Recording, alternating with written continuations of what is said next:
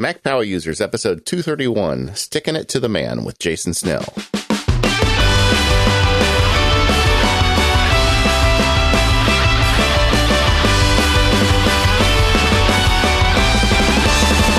Hello, everyone. It's David Sparks along with my pal Katie Floyd. Hello, Katie Floyd. How are you doing? I'm good, David. How are you? Good. I'm kind of excited about this show. We have our friend Jason Snell back on the show. Welcome to the show, Jason. Well, thanks. It's great to be back. Well, you're you're back in a new role, aren't you? I suppose I am. Everything is different now. well, you know, as you know, Katie and I are both people like like you used to be, who gets up every day, goes to work, and then has this side thing we're doing, and yep. the side thing keeps getting bigger and bigger. And um, you know, with the things going on over at IDG and you know at MacWorld, you have uh, been cut free into the world. Yeah, this is true. This is true. I mean, I, I was planning on leaving, and then um, and my employers knew that I was unhappy with the direction things were going, and uh, and then there was a big layoff was impending, and so it, I didn't get to control the timing of my departure, but in exchange for that, I actually got a little uh, uh, a little little care and feeding for for my departure, which I, I'm appreciative of because they knew I wasn't going to want to stay if uh, they did laid off more people, and yeah. uh, and so it was uh, something I was going to do and had been trying to do uh, for a while, and uh, in the end, I didn't get to choose the the time, and unfortunately, it happened in pretty awful circumstances for a lot of my colleagues, but yeah, but I've been laying the groundwork. In fact, the last time I was on this show was the first time I had recorded a podcast from my garage, and it was one of the reasons I did that was I was trying to imagine uh, setting up a home office out in my garage so that I could uh, I could work have a workspace because my house is too small. I don't have an office in the in the actual proper part of the house. And now, you know, more than a year later, I am speaking to you from the office that's out in the garage, and you know, and this is where I work every day. So it's a big yeah, change. You just need to own it. It's not like the garage office office. It's like Snell Towers or something. Yeah, yeah. Or the, it is. Yeah. I'm gradually uh, saying office instead of garage for people because I think I'm giving people the impression that I'm like standing uh, next to a workbench with like some tools. And right? Some, Is there like a vice know, on your desk, maybe? And, that and, and and that's not the case at all. We did we did what we're calling the soft conversion of the garage. So we didn't like actually convert it to be you know the part of the house and and uh, all of that. But this half of the garage i've got curtains between me and the sort of other half where we we're not parking any cars in this. We committed to not parking any vehicles in it. And so there's the sort of storage part that's back behind the curtains. And on the front side here uh, you know it's we put down carpet. I mean it's uh, yeah, going like, to say you got to go to home depot get yourself yeah, some carpet we and... got some we got some carpet in sort of rug form but it's ba- it's based on a, a giant carpet remnant and with a pad underneath it. So it's like it's carpeted floor, even though you could pick it up tomorrow if you wanted to. And uh, I've got a little space heater. I've got uh, I've got a desk. I've got a, a like a cabinet desk hutch thing from IKEA. Um, uh, a couple of carts. I, I, I, mean, it's it's now a workspace. It is not uh, it, it's not something where I'm fitting into an existing garage and like writing articles from the hood of uh, a parked car. That's not that's that not what's be, happening. That would be kind of awesome. I have to admit, if you did that just once. just know? yes. I, well, I, I talked to Mike Hurley, who I do a podcast with with every week. Upgrade. We, we I, I joked with him that um, when we're driving to Phoenix for Christmas this year, maybe we'll just do a podcast where I'm in the car in the desert somewhere, and we'll just talk while we're in the car. I once played, like a little yeah. car ride. I once played poker in on the freeway. Uh, we were going somewhere. I was going somewhere, and the um, there was a chemical spill, and we were just stuck. We ah. couldn't get out. And some guy in like two cars down had a deck of cards, and we literally played poker on the hood of a car on the freeway. Amazing. It was great story, but I lost, so I'm not sure if it was mm. worth it or not. Hey, um, but I think it's awesome because you have been kind of talking about this. I know, kind of leaning this way for some time. Oh yeah, and uh, you know, you finally were able to do it. And as someone who's trying to straddle the line, I just have so much respect for you doing it. And more selfishly, you know, when you were at Macworld, you were a writer, but you were also a manager. And I'm yep. sure you spent a lot of time in meetings and dealing with people and all the things that managers deal with. And now yeah. suddenly, uh, you're free from those shackles and you've got this website as six colors and you've got more podcasts and i just i just feel like we're getting a lot more jason and as someone who really likes the things that jason does I guess I got to get out of the third person. This is getting weird, but um, it's just I really I really appreciate it and and selfishly love what's happened. So we wanted to have you back on and and just talk about how you made the transition and how you know your technology has assisted you and, and what you're doing because i'm sure you're doing sure. a bunch of things different now that you're on your own Sure, and I, I, appreciate the that that it definitely it's more of me um, to the to that people can see, and uh, in my old job I, I spent so much time doing managing stuff, and I actually don't I don't mind doing management. I think I I minded the degree to which it became my job. That literally, I like my my last boss at IDG had come up through the ranks editorially, and he was at the point where you never saw his name anywhere except like on a staff list. He he didn't write anymore. All he did was manage, and he seemed perfectly happy doing that. That was like he liked doing that. And what I realized is I always considered management a necessary evil. That it was something that I was okay at, and that um, I, I enjoyed to a certain degree. Like in terms of let's do some brainstorming, let's come up with planning. Not necessarily the human resources side of it, but you know, but being part of a team, like being a leader of a team of editor, editors. I, I, liked that. I thought I was pretty good at that. Um, but it got so far out of whack that I was I felt like I was um, every time I would write something, I felt I was essentially playing hooky because uh, they were they you know really they were paying me to do all of this management stuff, and it was and and that's why I got burned out. And so you know, bottom line, um, I I do miss working with the team. Uh, wouldn't mind working with the team again someday.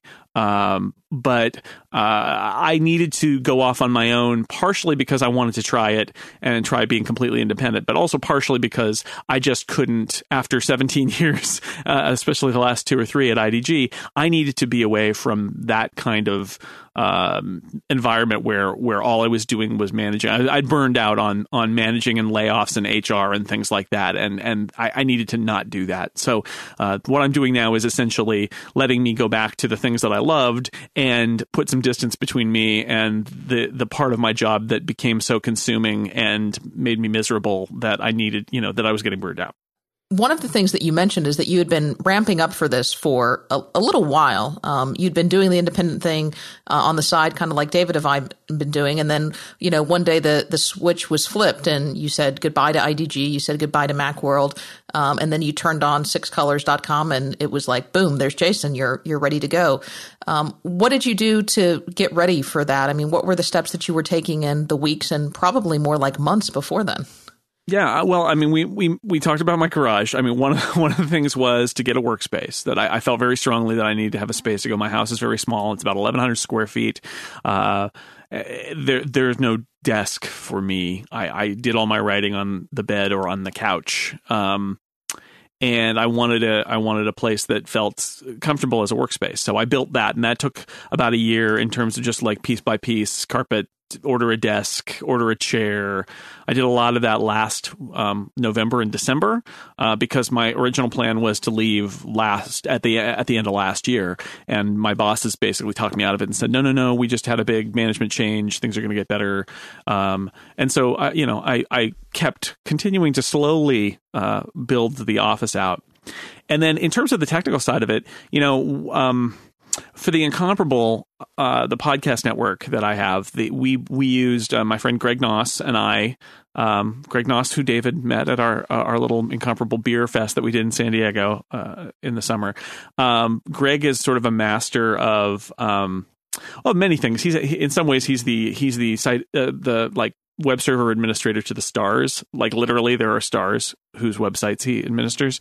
Um, and so he he and I set up the Incomparables website, and he built this kind of ridiculous thing in an old version of Movable Type, Movable Type Four, which he it's written in Perl, and he's a Perl guy, so he can write plugins for it himself. And and so I mean, yes, if you've got a master of Movable Type and Perl around, Movable Type is just fine, and I do. So we built this thing that is this crazy relational database of uh, like five different blogs that all relate to each other, and that that's what we did for the incomparable. So when it came time for me to do to start planning having my own site, I just work with Greg, and it's actually a pretty vanilla installation of movable type. And I thought about going to. Um, I'm I'm most comfortable in movable type, even though it's old and uncool, because uh, that's the blogging platform I used by far the most often over the years. Uh, I know how the templating system works. Uh, it renders out static files, which means that you don't get fireballed uh, when somebody links to you, which I was fortunate. I had The Verge and Daring Fireball link to me um, several times my first couple of weeks up, and it wasn't a problem. Uh, so, uh, you know, I work with Greg and, and, um, we set up the the movable type installation, and then I uh, I built the site.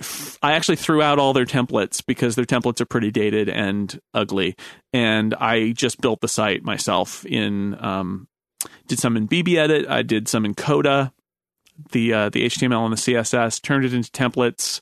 Um, had a clone of it that was uh, this thing called Snell World, which is where I made my public announcement that I was leaving Macworld, and I had that done in advance, and then was also continuing to evolve those templates uh, for the thing that would would come next. And then, you know, meanwhile, I'm brainstorming words for sites that are, you know, sites that don't have Mac or Apple in them, but maybe, um, or I something, but maybe harken back to Apple as the thing that I have covered the most and that I know the best. Uh, and so I did a whole bunch of those and, and, um, and uh, six colors, which comes from uh, a thing that was said at Apple a lot by people that they still bleed six colors. The idea that you're, um, lo- you know, loyal or you've got your history with Apple, and it's making reference to the old rainbow, six color rainbow logo from Apple. And Steve Jobs, uh, famously in an interview at the D conference, said that when he got back there to Apple, um, he wondered why these really talented people were still there. Quite frankly, because he thought this place is dead. And uh, they said, "Well, we all bleed six colors," and he thought that, that that struck him. And I thought, well, that's actually pretty good in that it's a reference to old Apple and um, and me having spent my professional career covering Apple without it being Apple X or Mac X or iX because I didn't I wanted the the site to be able to uh, talk about whatever. Um, and so I, I founded uh, that. It turned out sixcolors.com was available. Uh, there was somebody squatting on it, but I could negotiate a price with them.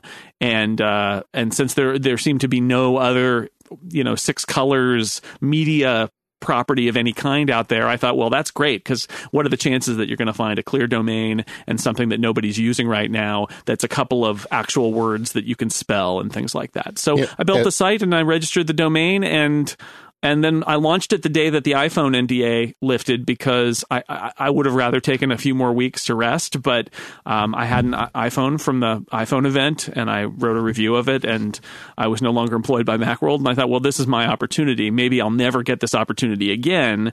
Uh, I need to make the most of it. So, what you know. So I launched it. Yeah. Yeah. So I had to do it then. And, uh, you know, so I was writing like the welcome post on the plane back from the from uh, Seattle, where I, I had been in the Northwest that weekend at a conference, and and uh, it was a whirlwind, but uh, and I wouldn't have timed it that way, but I had to do it for the timing reasons because because now we're in the fallow period where Apple's not going to announce anything new for months, and you, you don't want to launch a site that has a lot of stuff in, on it about Apple and miss the OS 10 and iOS and iPhone releases. That would be bad.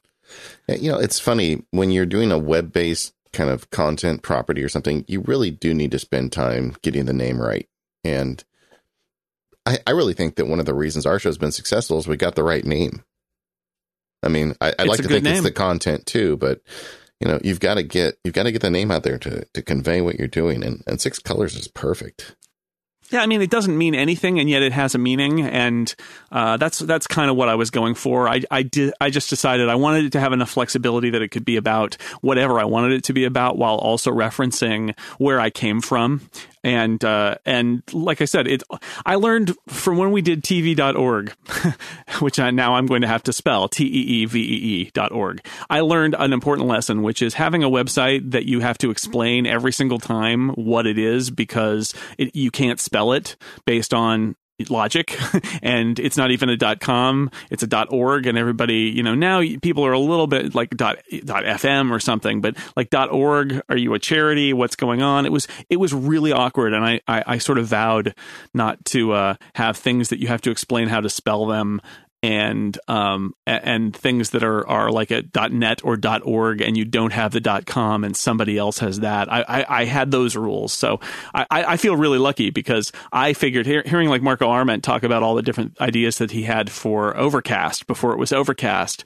Um, I feel like I'm really lucky that I came up with something that's pretty good, fits my um I'm I'm very happy with the name. It fits what I wanted to do, and that it was available. That's the thing is that uh, I I didn't have one that was like super awesome that I totally wanted and was unfortunately unavailable. I never had that one that that like I wish I could do, but I just couldn't. This was the first one where I was like, okay, if I can get it, that's the name, and I could get it, so that's the name. Yeah, this may be a little bit of a tangent, but did you um, use a particular service to to get the name to negotiate with the person who had it, or did you just contact them directly? So so in this case the owner of sixcolors.com had um, they were using a service where basically um, they they had a price listed and you could negotiate and I did and I got it down a little bit but although not a lot. And they actually sent me comps. It's like like negotiating a house purchase. They actually said here are recent domain sales that are two words two simple English words spelled properly with a .com domain and they sold recently for this. And it's very much like so this is why this is worth this is because these others are worth this. And and uh, you know it was I, I finally in the end it was it, it was like $3,000 it was not cheap but it was not like laugh out loud I'm never going to buy that kind of expensive. And I thought, you know, if this is the name I really like and I'm trying to build a business here, um, in the end, if I try this and fail, I'll just shrug it off and be like, oh, well, you know, I gave it a shot. And if I succeed, then it's going to be like $3,000. That's nothing. So I just decided to do it. And then sixcolours.com, C O L O U R S, which I also wanted for our uh, Commonwealth type friends. Um, that was cheaper, and that was a um, I think that was a they had actually tied it in with Hover directly, where Hover uh, knew the price and I could just buy it, and, and that was that was a much easier purchase because I didn't even haggle. That was like five hundred bucks or something, and I just bought it. Um, and so yeah it, it, was it was uh, it was funny. I didn't have i didn't have one of those things that i've had in other cases where you have to write somebody or, or try to find the who is or or try to get somebody to contact them and say you know uh, is this domain for sale? It was a this domain is parked and for sale kind of site and make an offer. Yeah. Interesting.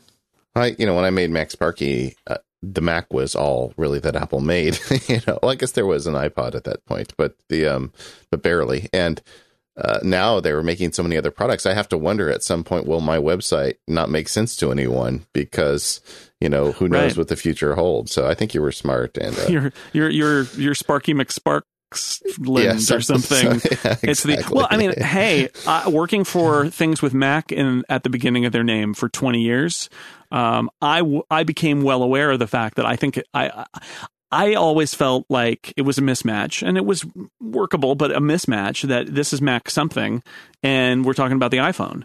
And we did it because how could how could you not? But it was a mismatch, and I think there are people out there who really identify with the iPhone and the iPad and look at a Mac whatever and think, well, that's you know, I have no tie to the Mac. They may not even use a Mac, and uh, so I didn't want that. I mean, it, one of the great ironies is that is that one of my favorite Apple related websites is MacStories by Federico Viticci, yeah. who is basically iOS only at this point. yeah, he's point. basically given up the Mac. yeah, his site is called MacStories. Yeah, yeah, uh, it's fine. It's a nice name and all, but I just didn't want to do that. I just, I, nor did I want to ha- hang everything on i something or other because I think that's too cute and it's kind of over over now. It's been it's been too long. It's kind of hackneyed, and now even Apple is kind of over it, and everything they're doing is Apple whatever, which is really smart because that's their that's their name. So you know it's no there's no confusion. The Apple Watch it's from Apple. It's the Apple Watch. So so you got your website set up, you bought yep. your domain, and you set up your garage, and you yep. also got some hardware. I did. I did. So uh, for years, well, for years, for years, I have been a MacBook Air person. Um, and my latest MacBook Air is a is a 11 inch MacBook Air uh, i7, and in the year that I had this uh, office setup out here, I had a 24 inch Dell monitor on an arm and a, uh, a 12 South Book Arc. And I would just put my MacBook Air in it and plug it into the Dell monitor. And I, I bought a I bought a uh, a Belkin Thunderbolt hub, so I only had to plug in one cord, and then everything else was uh, you know off of the Thunderbolt hub, which was actually pretty great. Yeah. Um, but uh, so that was my setup. That, so Bluetooth keyboard, Bluetooth mouse. It was just docked. It was like I had a 24 inch iMac basically, except I could pull it apart and take it away, and it was my laptop. I could take it to work. And, and there's a, a, real advantage to that because you don't have to deal at all with syncing files. Correct. Or, and it's just everything's on one machine, and you can go anywhere with it and continue where you left off. Yeah, it's it, it was great. I, I, had an iMac for a while at work, and I, I ended up going back once the once I realized I had this i7 uh, i7 uh, MacBook Air with uh, flash storage, uh, you know, it, it's so much faster than the iMac I had with uh with which was I think an i5, and it was one generation older, but it was and it had the spinning hard drive, and it was uh it was slow, and the and the uh, MacBook Air was not slow, so that was my setup, and and it was great, and then uh the Retina iMac uh, came out and I also discovered that my former employer, one of my severance benefits was some money toward a new computer. Uh, or or job retraining. It was a very strange benefit that I think started as a sort of like uh, you're a steel worker or a, pr- a, printing press operator and you need some job training because yeah. you probably can't find a job. I, I think if I were you, Jason, I would have taken the job retraining and like gone and done something like like welding. But yeah, I could even go to the international welding school. Have you seen their advertisements or? Yeah, I laughed at it initially, and then I thought, well, you know, writers and editors, maybe they maybe they do need uh, to get into a more honest uh, business. Well, but, you know, you know the old yeah. story, right? The the lawyer hires a plumber to come fix his um his sink, and he keeps looking over the guy's shoulder, and he's looking under the sink while the plumber's trying to fix it, and the plumber's kind of getting uncomfortable, and the the lawyer says, "Hey, I'm really sorry, but I put myself through law school being a plumber, and I can't help but watch." And the lawyer looks up at him and says, "Yeah, so did I." um, I don't know. Got to so, be around lawyers to appreciate it. But so, so you got so, an iMac, but I yeah. I so wanna, they gave they gave take, me. I used my job retraining money for to buy a new computer instead. So I bought after reviewing one that Apple loaned me. I decided I would just go ahead and buy one. Yeah, I, and, I have and some I stuff think to you, talk um, to you about that. But, you, but first you I influenced a about, few other purchases. I guess so. I, I had several people say, "Oh, I read your review and then I bought one." And I'm like, "Okay, wow, that that this is an expensive computer. I, I hope you enjoy it." yikes, yikes! That's well, that uh, you know. The, well, I want to talk to you nice about to that iMac in just a minute, but before right. I do so, let's talk about our first sponsor today. Oh, good. And that's that's LaunchBar. We're so happy to have LaunchBar back uh, sponsoring the show. They've got a brand new version out, version 6 mm-hmm. And for those of you out there who don't know about LaunchBar, this is something you want to check into it's it's like Spotlight, but it's like so much better. It it's a keyboard launcher where you can launch applications, get access to contacts, and those types of things. But it can also allow you to file uh, manage files, tag, AirDrop. Uh, the new version has additional indexing rules, so you can like look through your reminder list from LaunchBar. You can do Finder tags.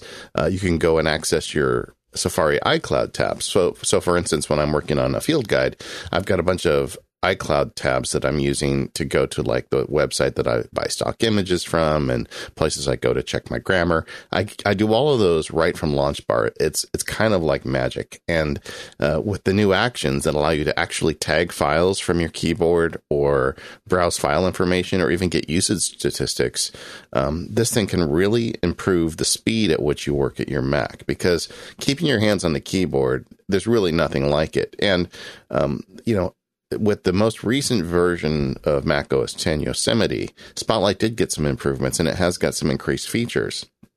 And the interesting thing about that is all of a sudden, like my wife is using Spotlight because it, she's getting more information out of it because it's more powerful. But then she was watching me on my computer the other day and I had a bunch of files on my desktop because we had just went through bills together and scanned a bunch of documents and I just selected them really quickly. I hit my LaunchBar keyboard combination, which for me is control space. And if you hit the control and you hold the space down in LaunchBar, it selects them and then it's like it get it's like the old Quicksilver days. It gives you the ability to have a noun and a verb. So the files are selected the way I selected. It says, "Oh, do you want to do something with these?" And I just tap action, which is my action folder where I put these files in to send them with Hazel to all their various places. So I just hit, I tapped a seed and an action came up and I hit um, enter and it said move to action. I hit enter again and boom, all those files were off my desktop in my action folder. And then Hazel went to work and Daisy looks at me and says, wait, wait, how did you do that? you know, and this is my wife who's not really into super geeky things, but because of Spotlight, all of a sudden she's aware that this stuff exists, and now she's getting LaunchBar in her computer and she's getting into it. So um, I really feel like it's a great upgrade to what we've got with Spotlight. The new version also has themes, so you can kind of have a dark theme or a Yosemite theme, however you want it to look. They've it's you know the the UI has really got a nice upgrade, and I want you to go check it out. Uh, there's additional features. You can extend LaunchBar with custom actions now written in common scripting languages, or you can uh, write your own, or you can add them from developer submitted uh, actions. So there's just a lot you can do with it now. Uh, go to LaunchBar. Uh, it's uh, you can use LaunchBar for free as long as you like it with all the features available. But after 30 days, it's going to start asking you, hey, you know, why don't you give me some money because this is a lot of work. Um, so go check it out. You can get a single license for $30 or a family license, which we're going to do now for $48 now that my wife is becoming a nerd and that makes me really happy. So everybody go check out LaunchBar uh, version 6. If you haven't seen it in a while, you need to go check it out. And uh, thanks LaunchBar for supporting the show. Oh, and also they do have upgrade pricing, by the way way. So if you are already an owner, you can get in even cheaper. Love, love, love, love LaunchBar. That yeah. is, uh, I cannot live without it. Yeah, well, it was one of our very first shows. We did a deep dive on it. It was like episode like three or four. I don't remember. That was a long time ago, but I think we probably need to go back there at some point because they've they've really upped their game. Oh yeah. Um, so, so, so go yeah. ahead, Katie. I was going to ask, are you still using the 11 inch MacBook Air at all, or have you moved completely over to the Retina iMac? I, am still trying to figure out. I mean, obviously, when I travel, I can't. Like, we're going to go for a couple of weeks to to uh, visit my mom for Christmas, and I, am not going to have the. the You're not going to pick it up and pack it. I mean, me, come right? on. So I'm going to have to do that. Then I I um I'm still trying to figure that out. I I've got it in the house it definitely doesn't get used nearly as much as it used to, but what I'm trying to do is use it. Uh, one one approach is to have the kind of I've shut down for the day out in the office, but now I need to do something short, but it's some, something computery. I will I will do it then.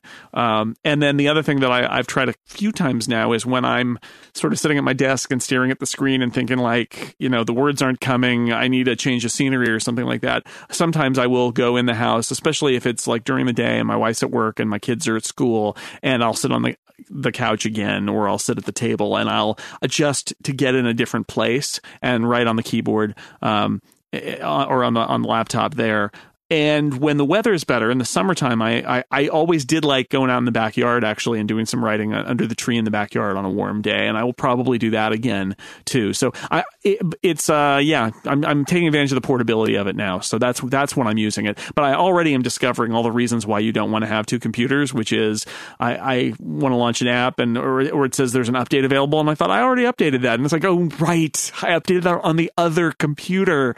Um, but I use Dropbox all the time time. And most of the stuff that I'm working on, I keep in Dropbox sort of habitually. And so that's been good because now that stuff is also on my laptop at, at any given moment. And that's, so that's been good. So it, I'm still, it's a work in progress. Uh, but I, I, have enough, uh, in some ways, leftover habits from when I was using the iMac at work that uh, I, I'm syncing a lot of files with Dropbox already. So it hasn't been that big of a, a deal. But it, it, remains to be seen how much I really use it, other than traveling and uh, some very particular circumstances in uh, in the house. You used to re- be required to be a pretty geeky person to successfully run two computers because syncing used to be actually pretty hard. And now, when you look at services like Dropbox and the transporter, and even iCloud, right. uh, which is starting to get a little better with some of the stuff, the or even like an app like ChronoSync. I mean, there's just so many ways now to share the data that I feel like it's not nearly as difficult as it used to be. And also, I think the application developers have got a lot better about um, not creating the application or, or, installing it in such a way that it's difficult to run on multiple instances. Like, right. The application support files are on some applications five years ago. It actually was kind of difficult to run the same application on two Macs or you'd have to do something kind of you know weird in terms oh, yeah. of getting that stuff transferred over and they just aren't like like BBEdit is is really good at sharing that stuff across. well, BBEdit you can just drop it in Dropbox and it's yeah. not a problem. I, yeah. I um I have also taken advantage of the fact that when I migrated when I got the new iMac, I migrated my laptop to it, so they're basically the same, or at least at that point they were identical. Yeah, you had the same installed. base. Yeah, and, and that that's been helpful. The only uh, I had a couple apps where where um, it said, well, wait, wait a second, which one am I? Where it got confused and it was thinking, you know, I changed the name of them on one and the other one's name would change to keep it in sync because the, the, the, the cloud service thought they were the same computer. And it's like, no, no, no, no, no. Let's, so I had to uninstall and reinstall a couple of things, but mostly that's actually been a really great base because all the, all the software is the same on all of them. And yes, that will diverge a little bit now, but most of the stuff auto updates and, Eh, you know, or, or is a Mac App Store update and those should just kind of all continue on their chain. So that made it a lot easier is having having the iMac actually be a version of my old laptop and then use that as the base.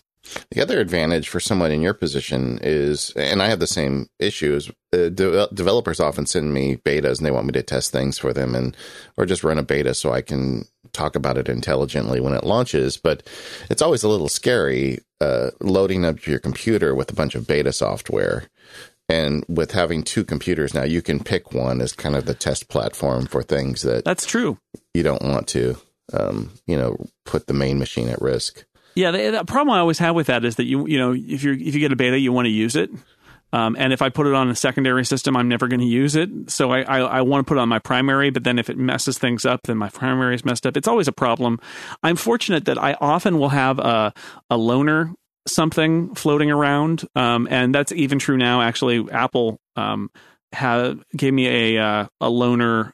They call it an extended loan. I think I have to turn it back in a couple of months, but it's a it's a MacBook Pro um, that I've got that I don't use, and it's it's actually right behind me right now, and that's my reference system. That's that's where I can go and either put betas on it and junk it up, or have the non-junked version over there while I'm looking at a beta version on the other system. And that's a that's a nicety as a as a you know a, a professional writer that I have gotten where sometimes I've just got an extra Mac around because there's a there's a review unit and this is my Mavericks or no my that's that's old Yosemite review unit um, that when I left Macworld I was like should I give this to Macworld and they're like no no no no take that with you we're transferring all your loan agreements um, it was really funny actually. They're like okay what are you bringing with you and what are you leaving behind? And i gave them a list of like it's this you know it's this iphone and this uh, mac and all that. And and you know they keep track of it and it and there's a loan agreement i signed and i'll be shipping i've got the box and i'll ship it back. It's not like they're giving me hardware but um it was funny that they're like, no, no, we want you to take that with you. So that's great because that gives me a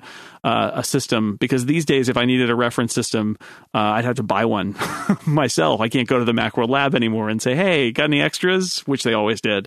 Huh. So um, that that's a nice uh, uh, benefit to be able to install weird software and not have it be on my main system if that, I don't want it to be. That must have felt really great though, because here you are going out on your own. You're leaving kind of the premier publisher in the Mac. I always felt like Macworld was, yeah. and and you're going out on your own. And they said, hey, you know, we really we you know we support you and we want you to keep writing about stuff and. No, you know, they, giving you the same privileges you had when you were the editor of Macworld. I mean, that's they, have nice. been very supportive. Um, you know, I got invited to the to the October event, which was great. Um, and you know, I was there, and and there was one person from Macworld there, so we basically got the same treatment.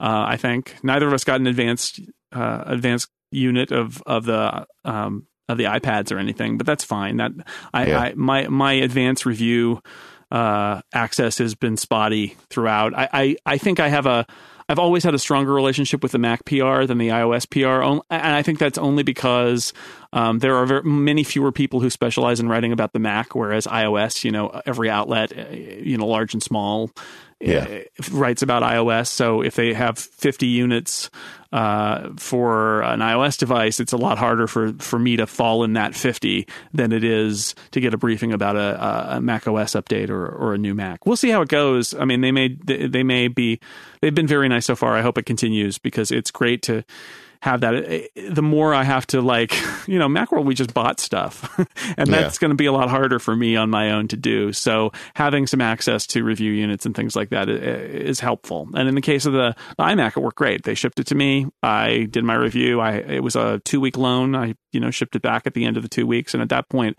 I already had ordered one of my own. So yeah. So you're about a month in. Have you got used to the screen yet? Oh yeah, yeah. You know, for me, the Retina. There are moments where I go, "Wow, that's Retina." Like every now and then, I'll open up a text editor and a certain font will strike me, and I'll I'll think, "Wow, that looks way sharper." But mostly, you get used to it. Uh, the occasional image I see on the web or on my on my desktop background, and I'll be like, "Oh, yeah, that's that's much clearer than it should be." But what I found is mostly what happens is then you look at something that's not Retina and you go, "Oh, right, this is what it was like before," and you kind of forget. You can, it's very similar to being on an iPhone or an iPad. And, and, back in the day when you know you might have a Retina iPhone but not a Retina iPad, and you switch and you're like, "Oh, wow, look, I can see the dots now." Um, but it's more more like that. I, I, I do feel spoiled. Actually, that's one of the things that I feel is is I look at this stuff and I think, yeah, yeah, it's nice, and and, I, and then I have to remind myself, like, no, no, th- that's Retina. That's really attractive, uh, smooth text there. Don't get you know, don't get used to it, but you do get used to it. This morning, you know, we we're recording this on a Saturday morning. I woke up for some reason, I just woke up early. I have a bunch of stuff going on at my day job. And so I'm writing a big thing for work. And I opened up Scrivener this morning and I had it split down the center of the screen. So on the left side, I've got these very detailed PDFs. On the right side, I've got all this text. And I just stopped for a minute and looked at it. And I said, you know, I love this computer. It is so gorgeous. you know, when you're, you know, when you're working on detailed text and you've got that really sharp text, it, it, really i don't know i, I have yeah. not got over it yet i still just sit here and drool at it sometimes uh, where are the pain points though now that you've been doing this for a month or so having two computers i'm sure you've run into a few things that have required you to adjust or kind of rethink I'm not I'm not using the MacBook Air enough to have hit the pain points yet. And like I said, I, I habitually put things in Dropbox. Yeah. So um, when I've had a moment of thinking, "Oh, where's that file?" It's a Dropbox, so it's on the other computer. So I haven't had uh, any real pain points. I think it's um, uh, yeah. For me, it's more that I'm noticing. I'm noticing where my workflow okay, so this is Mac Power users, right? You, you, you, guys talk about this all the time. So let's let's break it down. You, you get a workflow, and in your mind, you've got like the math all calculated. Like like this is going to take this long, and this is going to take this long, and it's almost like algebra. And what I've really found is me adapting to the Retina iMac because it's got four cores. It's running at a really fast clock speed. So its single core performance is, is impressive. And then it's got four cores where the old Mac MacBook Air had two. And so it's way better at multi-core. It's you know it's essentially as fast as the low-end Mac Pro uh, for roughly you know. So my workflows are the thing that I keep thinking, why is this not going faster? or alternately, did something happen? Did it did it just run that whole thing right now? And like all my impressions of like what's going to take more time and what's going to take less time are off a little bit. And it and it's also making me question some of my you know, you leave a workflow, you, you leave a, a, an automator action or a script or something like that for years where you're like, oh, it's fine. Um, and it gets older and it's weird, but you're like, it's never at the point where you're like, okay, I need to, I need to spend some time and actually re- rethink this and make it, make it work right. And that sort of thing is happening to me. That combined with a job change where I'm not using the CMS I was using before, the HTML, you know, uh, needs that I have are different. Uh, so I'm doing a lot of that stuff. Um, so I'd say that's the big adaptation is not going from one computer to two computers. It really is going to a computer that is, um, not only the job change, but a computer that is different and having me ask myself like, do I need to upgrade the software? I I discovered some some apps that I thought were probably multi-threaded that I was like, that's going to be twice as fast, and nope, they're they're decidedly single-threaded, and uh, it's disappointing. They're just they're faster, but they're not uh, so much. So I'm doing a lot of that where where I'm just I'm noticing how it's not the same math that I had come to know with my MacBook Air, which you know I I had you know, I, before I had this i7 MacBook Air, I had another i7 MacBook Air. So for like four or five years now, I've had an i7 MacBook Air it's pretty pretty sweet. So I, I, got used to the dynamics of that system, and the the Retina iMac is totally different. So it, it's causing me to rethink a lot of uh, a lot of my tool use and my automation, just because not not because it's unacceptable, but because it's just it's different enough that I'm I'm noticing it more and asking myself the question of like, should I do something to to make changes here? Well, I can tell you because I'm on two computers now as well. I I had that big thing where I said I wrote about the new iMac. Just don't go look at it, and you'll be fine. And then I, yes, yeah. can't be looked at.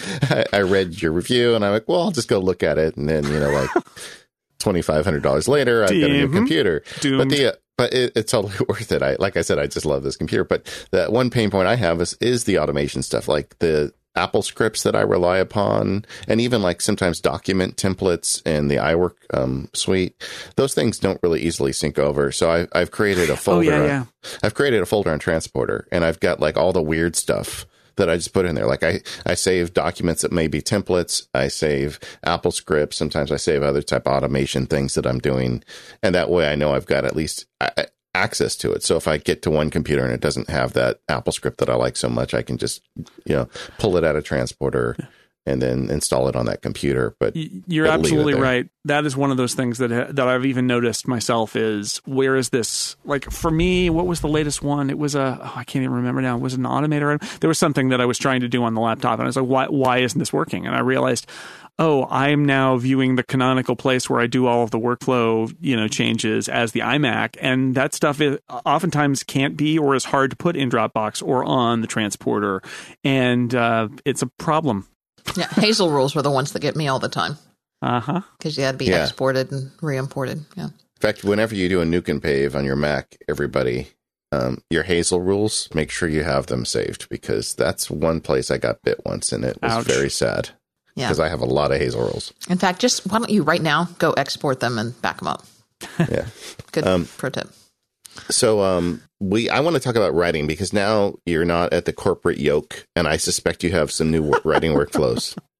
We were pretty um, I don't know, we, we were pretty rebellious even at the at the at the uh, corporation. I mean, I, I ended up building. Dan Moren said this on, on Clockwise the other week. Uh, we did a, a, a, question about automation, and he said, you know, I always mean to do automation stuff, and I never do. In fact, most of my automation tools that I have were written by Jason, and it's true. I did a lot of AppleScript and BB Edit packages and things like that at Macworld for us because they said, "Hey, we got this great CMS. You can you can write your article inside the CMS." And all the others were like, like, "Yeah, that's no, thank you. never going to happen." Yeah. And uh, so you know, people would use their their app of choice, but we had a BB Edit site license, so we were pretty rebellious anyway. But yeah, it's totally a different thing now. Yeah. yeah, writing writing your own article on the website is kind of like doing your own open heart surgery. Yeah. While the nurse is pedaling a bicycle to keep the lights on. I mean, it's not. and yeah. yet, that's how it works. but you, you, know what? I, but I, I did write some stuff for Macworld, and I, of all the people I've written for, they were the most forgiving. They, I wrote it in Markdown and sent it in, and yeah. I mean, n- nobody did that. So I guess maybe it hasn't changed that much. What have you changed with the way you're writing? Because you're you're producing so much content now. Well, so I'm writing the same way that I did before, which is it's almost all in Markdown and, and in BB Edit. And the so not everybody adopted Markdown because not everybody likes Markdown. I know it's hard to accept that, but not everybody does. But uh, most of the tools that I built for Macworld were Markdown tools in BBEdit. I said, look, um, I'm using these. You can use them too. and part of partly that was me being a rebel and saying, I, I, please stop using Microsoft Word. Um, right? It's like, please stop. Yeah. We work on the web. Why are you using Microsoft Word? Uh, you know, you can't really export good HTML out of there. The styles won't come over if you copy and paste. Don't do it. Right? And uh, and so I'm still doing that. I'm still writing in in Markdown. Um, now I'm using movable type. It doesn't matter. It's using it's using Markdown plugin. It's actually using John because it's it's written in Perl.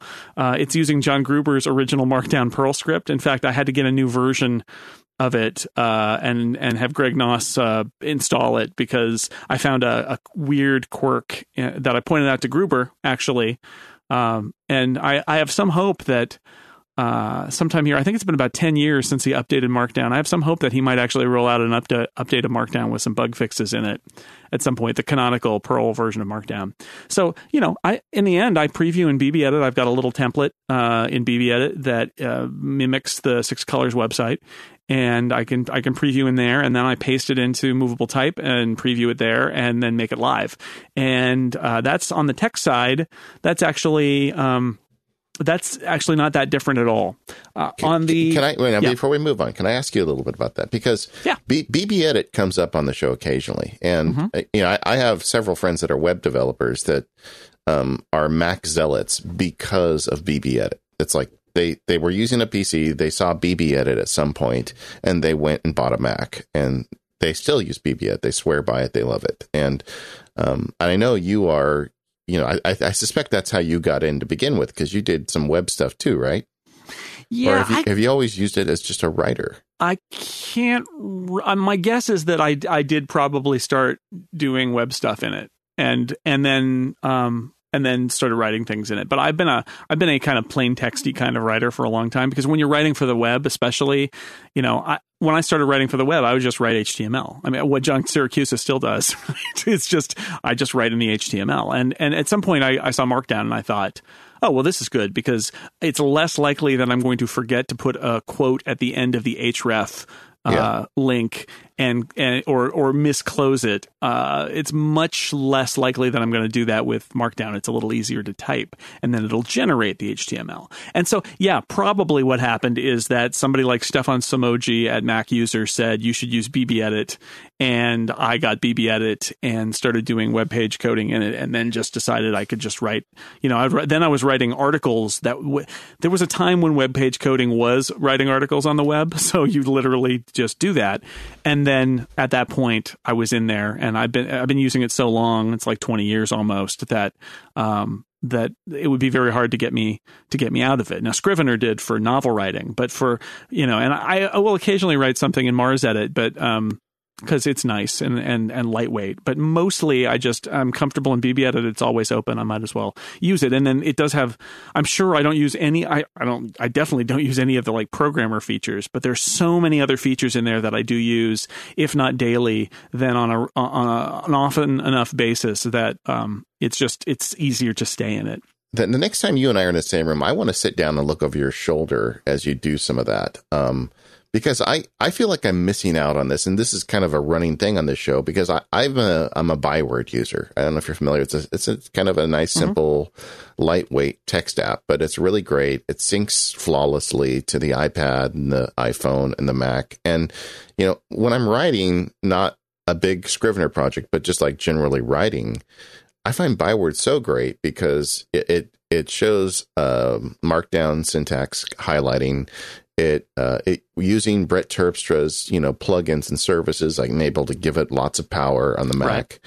and but then everybody keeps talking about BB Edit and how they're doing great stuff with it. Um, I, I, want you to explain that for me because I, I, just I feel like I'm missing something. I need someone to tell me what I'm doing here because I'm a geek and I, am always looking for the next thing. Uh, before we do that, though, I think we should probably take a, a minute to talk about our next sponsor. Yeah, I want to take a minute to talk about our pals over at Drobo. And people ask me all the time, you know, what explain to me this this Drobo thing. How is it different? What is it, Drew? Uh, well, Drobo is is one of these smart NAS devices. It's network attached storage. It's basically a big bucket where you can put all of your stuff. But it's more than that. It's it's a safe, expandable, simple storage array. Uh, your data is protected against single or multiple hard drive failures, depending on how you've got it configured. In fact, just this morning, uh, I woke up and at 2:36 a.m. I had an email from my Drobo saying, um, "Hi, uh, Katie, your drive in Bay One just failed, so you might want to fix that." Okay, thanks. Um, didn't quite say that, but you know, paraphrasing a little bit. But you know what? I put my iPad down and rolled over and hit the snooze button and, you know, napped for a few more minutes because it wasn't that big of a deal because I'm not worried. I know that I didn't lose any data on my Drobo. And in fact, I'm going to be able to, you know, pop that drive back out, put a new one back in, and in fact, expand the size of my Drobo because I'm going to pull that one terabyte drive out that was getting old anyway, uh, and then put a new one back in. Uh, Drobo makes a number of different models for you.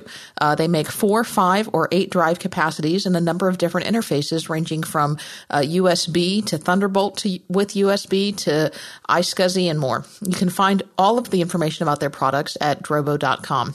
And you can use a Drobo for a whole bunch of stuff from just storing files and data that's too big to fit on your Mac, especially in a world of SSD based Macs, to backing up your Mac, to connecting it to a Mac Mini server or other Mac to use to serve your media. Uh, the new Drobo is the Drobo Gen 3, and it's probably one of their most popular versions. It is a four drive array with a USB 3 connection, and it enables users to quickly move files. If you've got a previous version Drobo, you can just pull the drives out of there, pop them into the new one, and you're going to instantly get a performance boost and protect the investment you have in your old hard drives. It is three to five times faster than its predecessors because it has a new dual core microprocessor, and it can uh, transfer data at up to 200 megabytes per second and withstand up to two simultaneous drive failures. Uh, it is optimized for Time Machine. I use my Drobo for Time Machine, and you can create a separate drive volume on Drobo and control how much space Time Machine uses so it doesn't grow and get out of control. Uh, this m- model also has protection from drive failure because it has an internal battery and a small SSD cache. So if you're writing data and something happens, it's going to be able to finish that write in the event of a power failure so you don't have to worry about data corruption.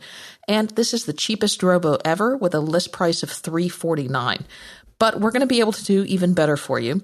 Uh, Mac Power users listeners can save $90 off for a limited time your purchase of a Generation 3 Drobo, a Drobo 5D, or Drobo 5N if you go to drobostore.com and use the code Holiday Power. That is all capitals, and it is case sensitive, all uppercase holiday power. That code is valid through midnight on December 29th, 2014. And if you're feeling lucky, go to drobo.com slash MacPower users and you can register in their sweepstakes to win a Generation 3 Drobo. Uh, you got to enter by midnight on December 31st, and if you win, they'll send you an email. So thanks to Drobo for sponsoring MacPower users. That's a great I, deal. No. I have, uh, I just checked 900 gigabytes of incomparable show audio uh, all my editing files on a Drobo, and I've got 13 terabytes available, so I'm doing okay. yeah, you've got you've got more storage space than I do.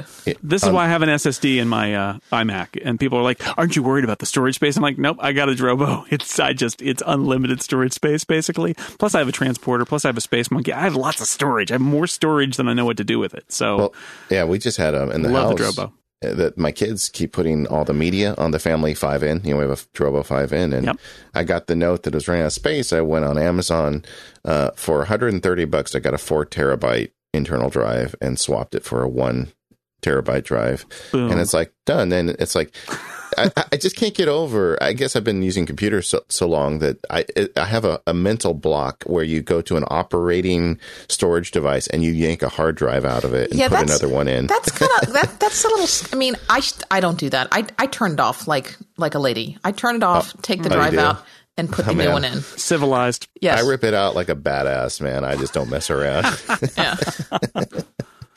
No, I know, uh, I know anyway. you can. I know you can just rip the drive out, but you know, no, I'm just like, you know what? I'm just, I'm just going to power you down. We're going to be gentle, and I'm going to put take you the old one out and put the new one in. You know, being being polite. You don't have to be polite, but sometimes it's nice to be polite. Yeah.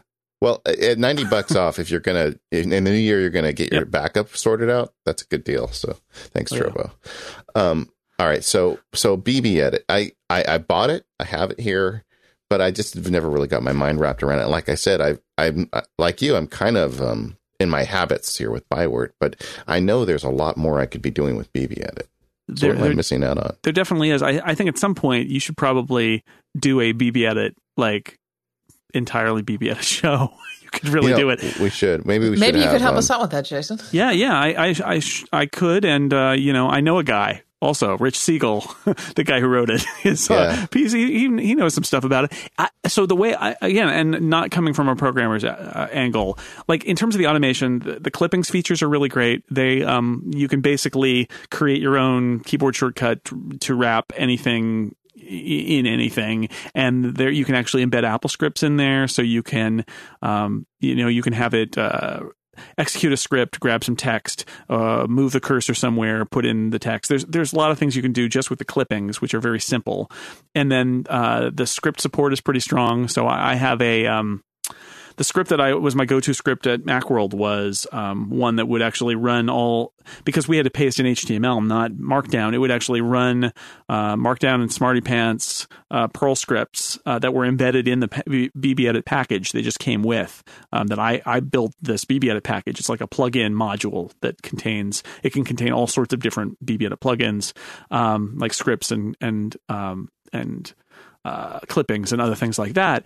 And um, and uh, it would do that, but it would also do a bunch of style things that I had set up. So like we we had the style of uh, we finally decided website was one word, not capitalized W instead of two, but everybody had this muscle memory. I certainly did of typing it the old way. So it would it, a bunch of those. So it would just go through and like search and replace and take out all of the things that you did in the wrong style, convert it into Markdown, and uh, open a new document with that in it. And that was just a, a, a script that I passed out to people uh, that they could run as the last thing they did before they put it into the CMS, and that worked great.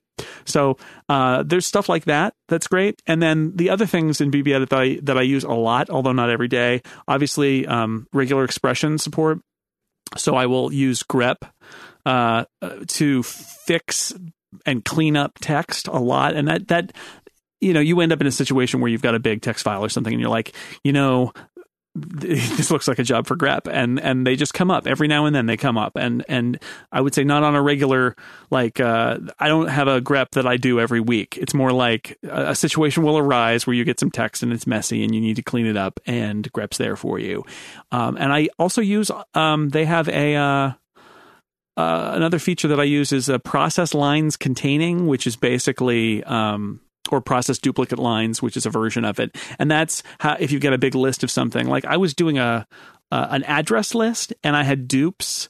Um, but the dupes were in different places, like depending of the line. The, the lines weren't exactly identical, but I could I could write a pattern using grep that said, "Look for this," and if it's if it if this is in any place in this line then you know basically dedupe the lines and i i do that you know a handful of times a year, but I do it and I can do it in minutes with BBEdit. So those are the things that keep me in BBEdit. I could probably use something like Byword for my regular day by day writing stuff, but since I'm using, I'm always carting out BBEdit for some other, you know, geeky text filtering reason or other that I just stay in it.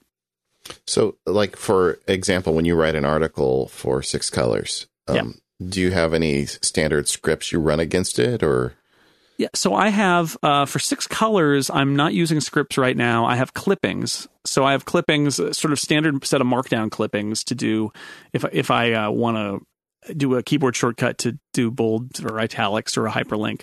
I've got a, a clipping that takes the uh, a URL that's on the clipboard and wraps it around the selected text in in uh, in BBEdit to make a hyperlink. Yeah. I have a clipping that takes the URL of the frontmost window in Safari and wraps the selected text in a hyperlink in Markdown.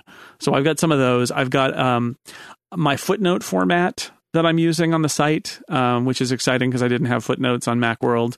I've got those as clippings. So the individual, because it's very specific HTML and Markdown does not official uh, John Gruber core markdown, whatever you want to call it, uh, markdown doesn't support footnotes, which it yeah. should. And that's another one of those things that I had a conversation with John about because, you know, he's still doing his footnotes by hand. And that's dumb because he's the markdown guy and he actually likes the markdown that's in PHP Markdown Extra that does footnotes. So he should probably just support it. But uh, in, in uh, lieu of that, um, I could I could update things on my Mac to do it, but then I'm pasting into movable type and it's using that Markdown plugin. So if it's not in there, it's not going to work. So instead, I have the footnote HTML as clippings in BBEdit. So yeah. you know, if I make a footnote, that's what I do. Is I I you know, I can hit a key or choose a menu command, and it'll pop in the the, the footnote text uh, around the number of the footnote which I've selected. So it'll say, oh, this is footnote one, and then it'll put the one in all the places it needs to put it. And then likewise, the footnote uh, div that goes at the bottom is in a clipping file that uh, when I when I run that command, it it actually automatically puts it at the bottom of the file because it does a little Apple script that's embedded in the clipping. So I use I use those um, those are the big automation things that are inside BB Edit. I have some different automation for the image uploads, but that's those are th- those are the ones that I use day by day when I'm writing stories for Six Colors. Now, like you, I like to get a change of scenery, and for me, the device I usually use for that is I have an iPad Air. Mm. So you take that and a keyboard, and I'll go somewhere and I, really like because it's connected to the internet and it's just it's just a great way to work. And I think that's one of the reasons why I like Byword is because it's just so brain dead simple because you're using the same app and everything yeah, yeah. works. That's that's huge. But I'm and, using editorial, I think, when I exa- write on yeah, the iPad. And it, editorial is a great app. It's got some real power behind it. So you, all you're doing is you're saving those text files to Dropbox or Transporter or someplace up on the cloud. And then when you get on, I mean, do you go to your iPad to do some of this writing as well, or do you do it all on your Mac? It's almost entirely on on Macs. Okay. Uh, I, I I will occasionally do that, but that that is again that's a change of scenery or I want to write something different. And I wrote that piece a few years ago for Macworld about how I write differently when I'm on an iPad. And uh, if I want to do that, I will do that. But it's that's much more of a special occasion than, okay. than it I, is when I'm trying to during a day I'm trying to dash out 300 words on something. That's a that's for me that's still a uh, a Mac kind of thing. Yeah. Okay. Jason, one of the things I wanted to um, talk about is what about being independent is you do a lot of this work yourself, but you, you also still do collaborate with some folks, even though you're not in a typical office setting and you're not working with a staff. I, I know you've had Dan Moren come on and do some stuff for yep. your site, and obviously you've got the Incomparable Podcast Network where you have a you've got a pretty steady you know set stream of hosts, but they tend to, to rotate around. And the guys over at Relay FM, you you've got a couple of shows over there. Yep. How, how do you stay in touch with all these people and, and juggle all of this and figure out who's who's doing what and um, I'm sure you collaborate on some other writing projects as well. So, you know, being independent now and not in an office environment and able to just walk over and talk to these folks, um, how is that working out for you?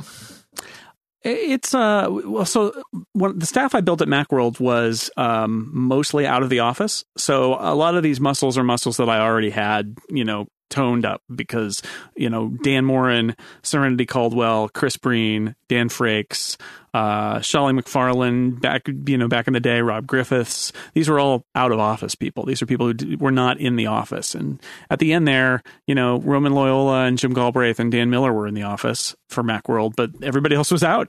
And so you know, uh, these days it's it's a little different, but it's not that different. Um, the incomparable and relay both have Slack uh, channels, and um, incomparable doesn't get used that much, but the relay one is that that's essentially replaced my my MacWorld uh, IDG uh, HipChat uh, rooms that we that we had there. In in that I've got some place that I can go where there are people kind of around, and they are talking about what's going on with you know news and you know tech news and Apple news and stuff like that, and that's been great. Um, lots of Google Docs for collaboration. Just you know, so many Google Docs and spreadsheets that uh, you know I, I, I use on my own and also in collaboration with other people. And then I am a little bit, you know, like with Dan Moren, we are checking in a couple of you know a couple of times, maybe every day, of like, hey, did you see this? What's going on? Because he's writing some stuff for Six Colors now. Um, and uh, that's about it. But I, would say Slack is Slack is the latest in a line that previously I used HipChat and Campfire that gives you that um, gives you that stream of consciousness water cooler kind of thing in a small group in private uh, that of people that you're working with. And even though I'm not like on all the relay shows, I'm only on two. That is a little uh, community that that is. It's nice to have something like that for uh, a bunch of us who are writing and podcasting about this stuff professionally. And you know, it's just it's it it, it decreases the isolation a little bit. That plus Twitter um, really helps sort of like I'm I'm alone in my garage on one level, but on another level, I'm not. My mind is like out in the world with all these really interesting people all over the world. And so you could argue that when I go walk to school in the afternoon to pick up my son, that's my moment out among people. And yet I find it actually kind of isolating or or at least different where suddenly I'm alone. Uh, I'm alone with my thoughts on the way to the uh, school and on the way back. Uh, and when I'm there, I'm I'm chatting with a few parents briefly, and then on the way back, I'm talking with my son.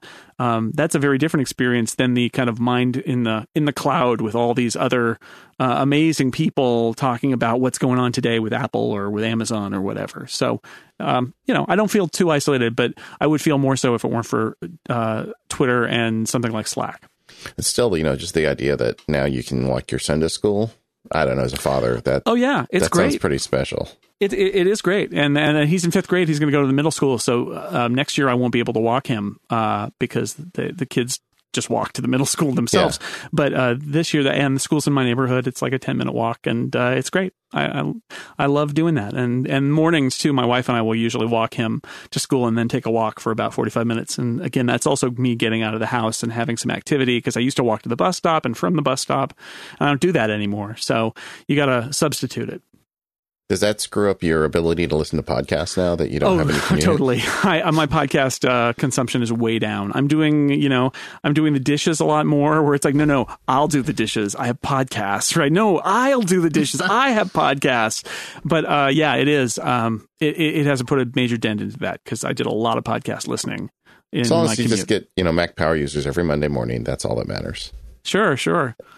yeah. Sure. You're on the list with about 90 other podcasts. I do a lot of I I I, I am no longer a a faithful every episode listener to a lot of podcasts. That's best, basically been the next result. I have gotten into triage mode where I'm like, yeah. oh, that's an interesting topic. I'll listen to that one for you know most podcasts now because I just don't have the time. Um, and that's that. It, the good thing about it is it's a, it's also a thing to get me out of the house because I will now if I if I'm not taking a walk to get my son or whatever like that, I'll just take a walk.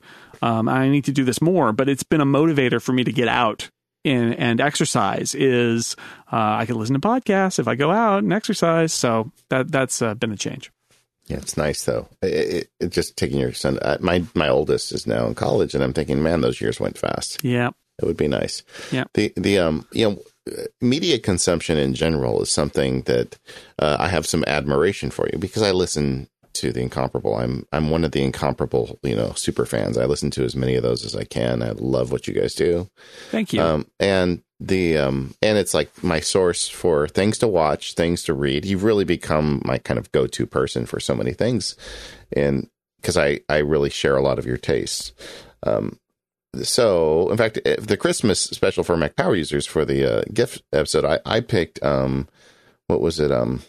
Now I forgot the name of the book. The um, the one I don't want to give it away. Okay, I'll, I'll think about it. Yeah, we'll look it up. Uh, but right. anyway, in, in fact, it, you want to take a quick break, and I'll look it up while you talk about our next sponsor. Okay, Katie Floyd, you are. I know. So I got. I got to. I got to keep us. I got to keep us on track here. Okay. Well. Uh, okay. I will. Uh, so our our sponsor this week is also the Omni Group, and in particular, I wanted to talk about OmniFocus. Um, it's just such an amazing application. We've talked about it in the past on the show.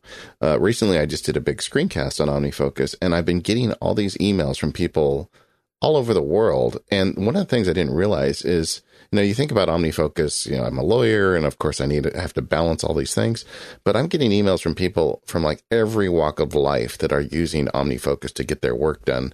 I heard from an eighth grader. I've heard from a very high physician at a very well known university. I've heard from everybody in between. I heard from someone in Africa. I heard from some, you know, you know, advertising, um, just any kind of industry you can think of people are using this application to to get it together and, and get their life balanced and deal with their tasks. So I want you to to take a look at OmniFocus if you haven't yet. It's just the most powerful um, task manager that is available, in my opinion. And they've got a free demo so you can download it. I think one of the digs against OmniFocus that you sometimes hear is people say, well, it's just too complicated.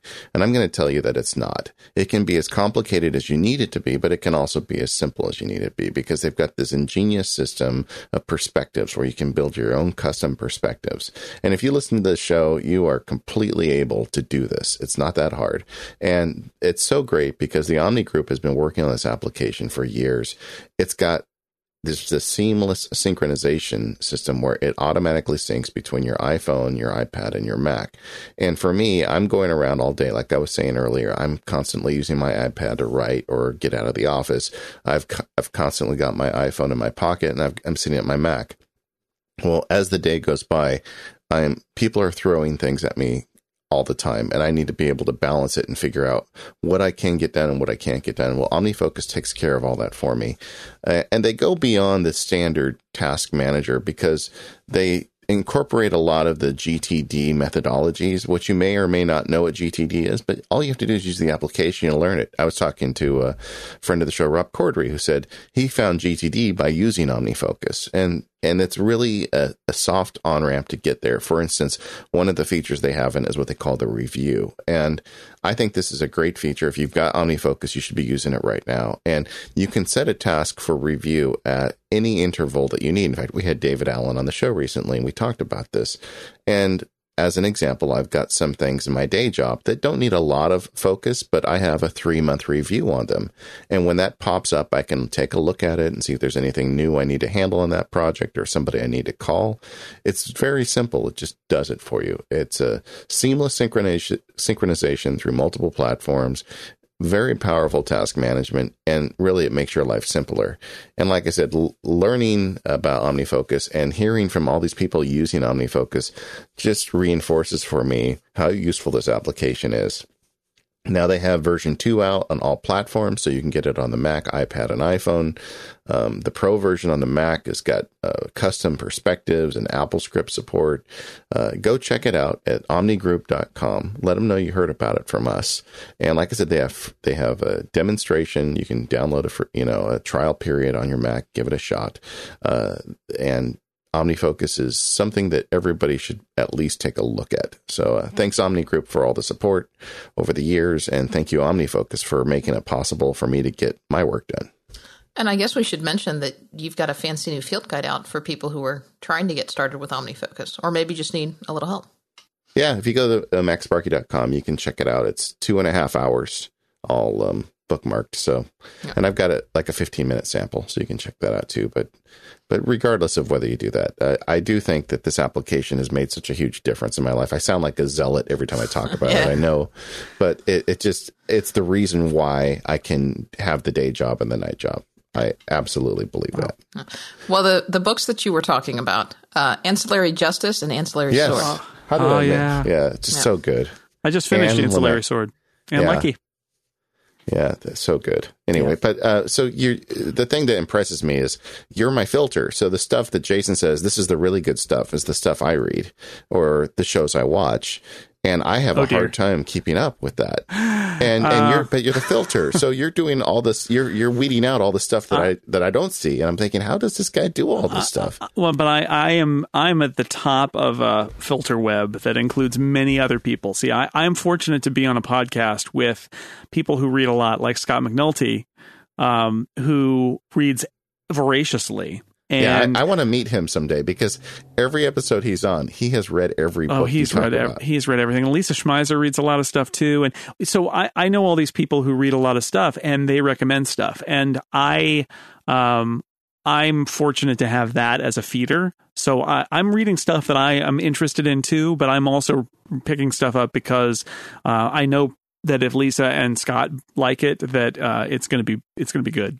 and they're right. And so, like last year, Scott said Ancillary Justice is the best book I read this year, and I, I, I was like, okay, let's do that. And then we did an episode about it um, because it was great. He was not wrong, and uh, generally, he has not steered me wrong with his choices for the best books that he's read. Uh, his be- the best book of this year for him is a book called Station Eleven, which is on a lot of top ten lists actually for one of the best books of the year. I haven't read it yet, but uh, we're going to do a book club on it. I, I already bought it, uh, so I'm fortunate that I've got a I've got a network of people who also feed me things that they think that I should uh, I should check out, and that that's one of the nice things about the way the incomparable works. Where although I'm the host, I'm not driving every topic. I've got you know this great group of people, and they've all got things they're enthusiastic about, and we have a little mailing list um, that uh, that is, and that's why the Slack channel I think isn't very active, is because we've just got this mailing list, and it works where we will have these you know no messages will get sent for like uh, a week or two, and then there'll be a thread that will go and generate 40 messages in the course of a couple of days. And lots of interesting conversations happen that way in terms of you should read this, or I just checked this out, or, or maybe we should do an episode about this. And so, so I benefit from that too. Um, and it is true that, um, that I also prioritize a lot in terms of um, what's going to be on the show, and that can be good uh, because it gives me something, to, a reason to do it, and say, well, I got to watch this because we're doing an episode about it. It is also it makes it a little uh, bit work like, and it also um, I, told the same story about like when we were doing those Mac Mania cruises for Macworld, and I kept after a while people are like, "Oh wow, you get to go on those cruises," and it's like, yeah, they're great, but at the same time, if my summer vacation every year or my big vacation every year is dictated by the guy who plans the cruise schedule, then I don't get to do anything I want to do. And sometimes I have that same feeling where it's like, you know, I really want to watch this TV show, but I can't because we're talking about this movie tomorrow, and we have to watch it tonight. And I've had that this this week where, um, you know, we watched, uh, I mean, it wasn't bad. We watched a couple Marx Brothers movies. Then we watched something that was actually really terrible that we're going to do an episode about. And, uh, you know, so I had three nights this week that were basically doing incomparable homework. And it's, it's not a bad thing, but it definitely, um, it, it, that's one of the ways that I make it work is by sometimes sometimes I'm only watching the things that um, that we're we're covering or reading the things that we're covering. Um, also, um, I mean, it, it's just it, this is this is a it's an ongoing challenge uh, about this is is how you manage that time. Every now and then, somebody will uh, send a tweet to the incomparable saying you should cover this TV show, and it's a show I haven't seen. And I generally write them back and say it's not likely that we'll cover it because to really cover it would take you know 150 hours of investment and that's you know basically if we're going to cover a TV show it's going to have to be a show we've already seen or are all watching. Because that's too for for 1 hour of a podcast we can't put in 100 hours of work. The, the, podcast would be 5 times a year if we did that. All right i want to talk about the geek part of this a little bit. Um so do you use what do you use to watch TV? You use an Apple TV or what's your What's your tech? I got it. I got it all. Apple TV. uh, I got a Mac attached to the TV. I got an Amazon Fire Stick. I, you know, I, Apple TV is usually where it goes. It's off of the off of the Mac Mini that's attached to the Drobo that's got all the storage. So yeah. Hey, I, I know that um, or Apple... TiVo. We also have a TiVo that's full up full of stuff and does uh, Netflix and Amazon streaming. So a lot of stuff through the TiVo. Well, and, and, Katie could talk about this because she's got some of the competing devices, mm-hmm. and I mm-hmm. know the Apple TV really needs an update. But to tell you the truth, because we're so tied into iTunes, I I just don't haven't felt the need to buy anything else. Uh, we use the Apple TV a lot.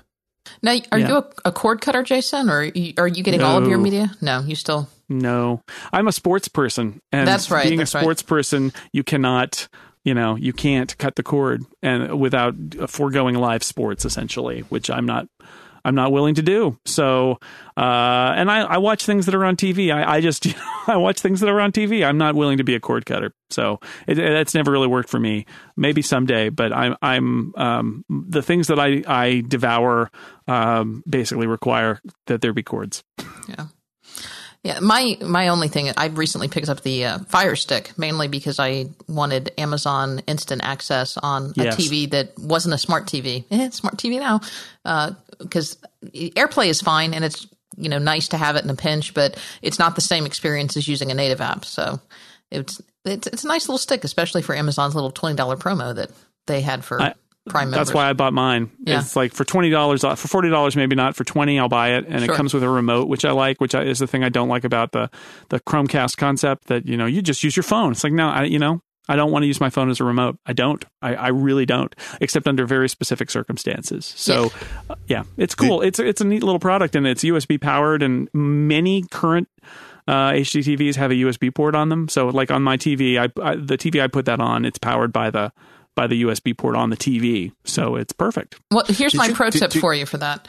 Um, okay. If you've, you can power it off the TV, but at least with my TV, when you power down the TV, it loses power and then it has to reboot the stick. And that may or may not be a big yeah. deal. Uh, if you happen to have a TiVo connected to that TV, your TiVo also has a, has a USB outlet on it. Oh, this is true. Um, power it from the TiVo and the TiVo never powers off. Hmm. So Good tip. If that works Smart. for you. Did you guys know that with an Apple TV, you can use your universal remote with it? That you know your, your regular cable Oh, yeah. or TV remote. Uh-huh. A lot of people don't know that, but you can go in and train it. So I've Yep. done that with our um, Apple TV at our house, and Yeah, I've got a Harmony remote in the living room. That's what I use to control Oh, the Apple really? TV. Oh, so Yeah. wait a second. You you got the super remote then? Yeah. How do you like that? Oh, I love it. I love the Harmony remote. I, and this is this goes back to me saying that I don't like um I don't like to using my smartphone or my tablet as a remote. It's like buttons. Buttons are good because you know why? You don't have to look at buttons. You know where the buttons are. Yeah. I, so I like it. I we have it. So we have this TiVo. We have the TiVo Roamio, and it's great. And uh, for when I'm just you know using the TiVo, I use the TiVo remote because the TiVo remote is really comfortable. You know, it's a good, it's a really good remote. I actually have the one where you can slide it open and type. So if I'm searching for a YouTube video or a Netflix series, I can actually just it's like those old slider uh, telephones. You can just like flip it open and type on the keyboard instead of uh, using the Ouija board on the screen. Yeah. And uh, yeah, I, so I use that for watching TV. But if I'm using it for the DVD player or uh, the Apple TV or to switch it to you know Xbox or whatever, that's all on the Harmony remote. Which is uh, yeah, it's the software that uh, you use to set it up is terrible, but uh, once it's up and running, it's great. I had uh, years ago when that was a new thing. I bought one and I gave up on it after like three hours and returned it because it just wasn't working. But that was a long time ago. Well, Yeah. the way the way my my TV is set up, I mean, we've got a uh, we've got a a receiver that does HDMI switching that does 5.1 sound because we've got surround sound, and at that point you got to have a universal remote because you've got to you've got to be able to say I want to watch TV and have it know okay I need to turn this device on and this device on and switch that device to this input and then switch the TV to this input and then it will work right? I mean it, it's a it's a complicated enough set of steps that um, if I didn't have the Harmony remote nobody but me would be able to use the TV in my house and that's not acceptable. So now we've got a program where like if the kids want to use the Wii U they use the play Wii action and it turns on and flips everything. If they want to do Xbox, they do that. If they want to do the DVD player, they do that one. And it all just as long as they keep it pointed at the at the TV for 20 seconds, it will do everything it needs to do. It's funny because my, my experience with my teenagers is they actually don't watch much TV, but they spend a ton of time in Netflix and YouTube. So Yes. with the Apple TV becomes really the primary box for us, that more than the cable box. Yeah, yeah, it- it's my daughter. Well, my daughter watches some things on TiVo, but she does a lot of Netflix and YouTube, and uh, and but that that you know it's the same thing. It's it's different inputs in different places, and and uh, it's that's why I like the universal remote. But if I'm just using the TiVo, um, which gives us everything that's live, everything that we've recorded, everything on YouTube, everything on Amazon Instant, and everything on on Netflix. So that's kind of a lot right there. You can just stick with the TiVo remote. The um and then also so the guy who makes Six Colors in addition to watching TV also reads a lot. He Yeah. makes a website called Six Colors, but he Yeah. reads on the Kindle. Yes. I don't, Tell me I'm also that colorblind. The guy with six colors. I'm also colorblind. I can't can't differentiate Oh, between really? most Is different shades of green. All the green is just sort of green to me, and all the reds are just sort of red to me. Yeah, I'm better I with didn't red. know that. I'm I'm weak at green. I'm green is not my strong point. You could never Um, be a fighter pilot then. Uh, yes, presumably. Presumably, I'm disqualified from lots of things uh, for for having mild red green colorblindness. But um, yet the site is called Six Colors. Those are the colors I can see. Are those six? Maybe none of the others, but I can see those six. Yeah, Uh, I yeah, I use a Kindle. flight school. Yeah, I Kindle. Voyage. Kindle Voyage. That's the new uh, one. And you guys yeah. did a whole show on that, so we're going to point everyone at that too. right. There's an upgrade that. episode, I think maybe episode eight with Scott McNulty as the guest because he's bought every Kindle. Um, the short version of it is it's great to read outside. Um, it's it's uh, it has no glare, which the iPad has glare. It's light. Um, it's a dedicated reading device, so I'm never tempted to flip over to Twitter or to email to see what's going on when I'm reading a book. I'm just reading a book. It's uh, I I'm not afraid to leave it by the pool at a you know on a vacation or something like that because it's not my iPad. I, and yeah, it costs a hundred or two hundred dollars, but I don't know. There's something about it. It feels like I, I, there's so many things I like about it as a dedicated device, including the fact that it's the only way to read outside because the the glare on the iPad, even on the new iPad Air 2, is just not. Uh, it's too it's too much. It's too much. The, it needs a backlight, and then it's got glare issues. Whereas the the although the Kindles now have a a backlight or a side light, um, it's not required for viewing. In fact, in bright light, you don't need a light at all. It just looks like you know ink on paper um, and reading it at night with the uh, brightness down all the way, it, you can go way uh, lower brightness than you can on uh, even on the lowest setting on an iPad. So uh, there are lots of reasons I love it for reading text. Again, I you know for reading a web page with lots of eh, pretty pictures on it and stuff like that, I wouldn't choose to do that on the Kindle. But uh, for reading a newspaper or novels or even some articles that I save to Instapaper, it's great. You know, one question I had for you when I was listening to that show was um, how how much of this reading is fiction versus nonfiction? It's almost entirely fiction, yeah. other than the newspaper. I do. I get the uh, San Francisco Most of that's Chronicle fiction as well. I would imagine. No. well, it's a different kind. I did have an idea once for a magazine that was a glossy um, magazine or or a website or a web magazine or something that was in the style of a high class reported magazine, but every article in it was fake. Like not like onion fake, but like storytelling, like f- lies as storytelling. I, I it would probably get me in a lot of trouble, but I think it would be really funny. Uh, anyway, but mostly, mostly not nonfiction. I'm not, I'm not a big nonfiction reader. I will read some nonfiction um, on my uh, vacation that my wife and I took for our anniversary um, to Mexico.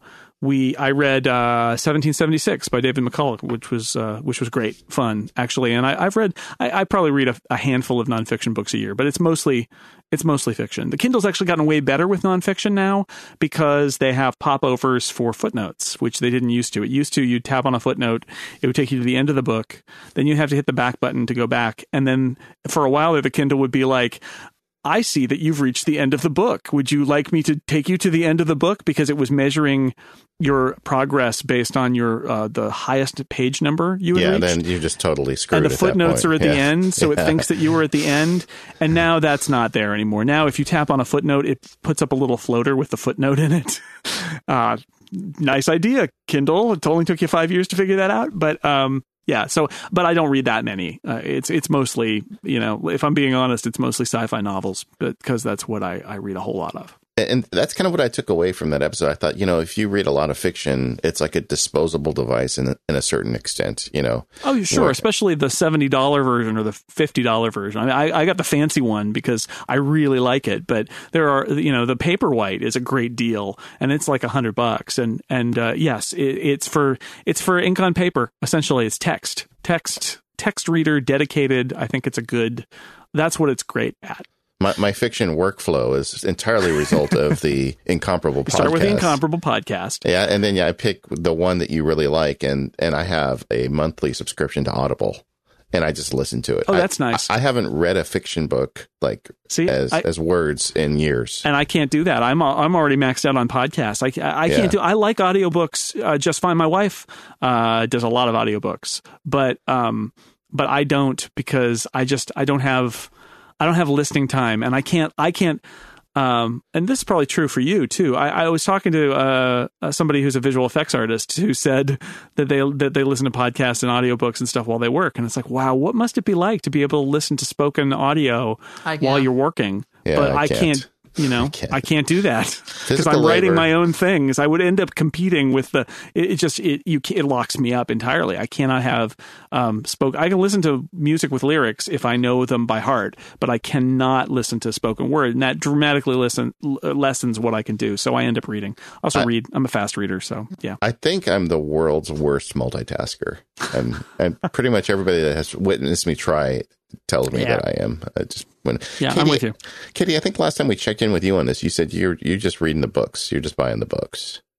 Physical Is books? that still the case? No, yeah. no, no. I buy Kindles. Um, but I was going to ask Jason this. I, I use the Kindle app on the iPad mainly, and oh, yeah. I tend to go into spurts. I, you know, like when I got the flu last year, I read four books because I just I didn't really feel like doing anything else. So I just kind of laid in bed and, and read, and I went through an entire series. Are you buying a lot of these books? Because one of the things that I discovered is our libraries now have yes. really great selections of digital content that are available. Yeah, mainly I, on the I Kindle tr- platform. So one of my workflows for book reading is to check my local library, which is also my wife's employer, and see what they have on their digital collection. And also, depending on my um, on my willpower or my motivation, uh, if it's available in the library system, even in paper. Although paper paper, although less convenient, is a little more convenient for me now because you know I could only I only I don't take paper books out of the house. If I'm traveling, I will do ebooks.